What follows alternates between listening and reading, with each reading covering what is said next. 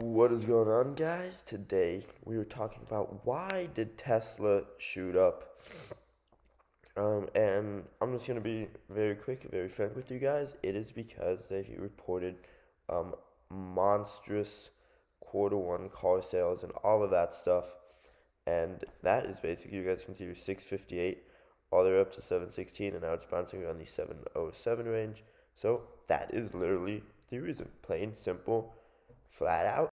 And now what's gonna come from here, you know? Basically, how high can it go? Because on the 180 day chart, all times high were nine dollars. So it has to break this resistance right here, which it continuously is building up. So right around here, it has to, if it breaks the 720, it is a nice, nice range to gap up but up until then, it is struggling with resistance levels to there.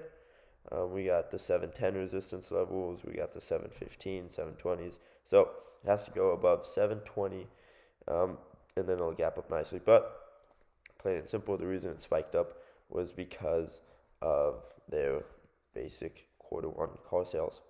So again, that is basically it. Thank you guys so much for watching. Have a great day. Peace out.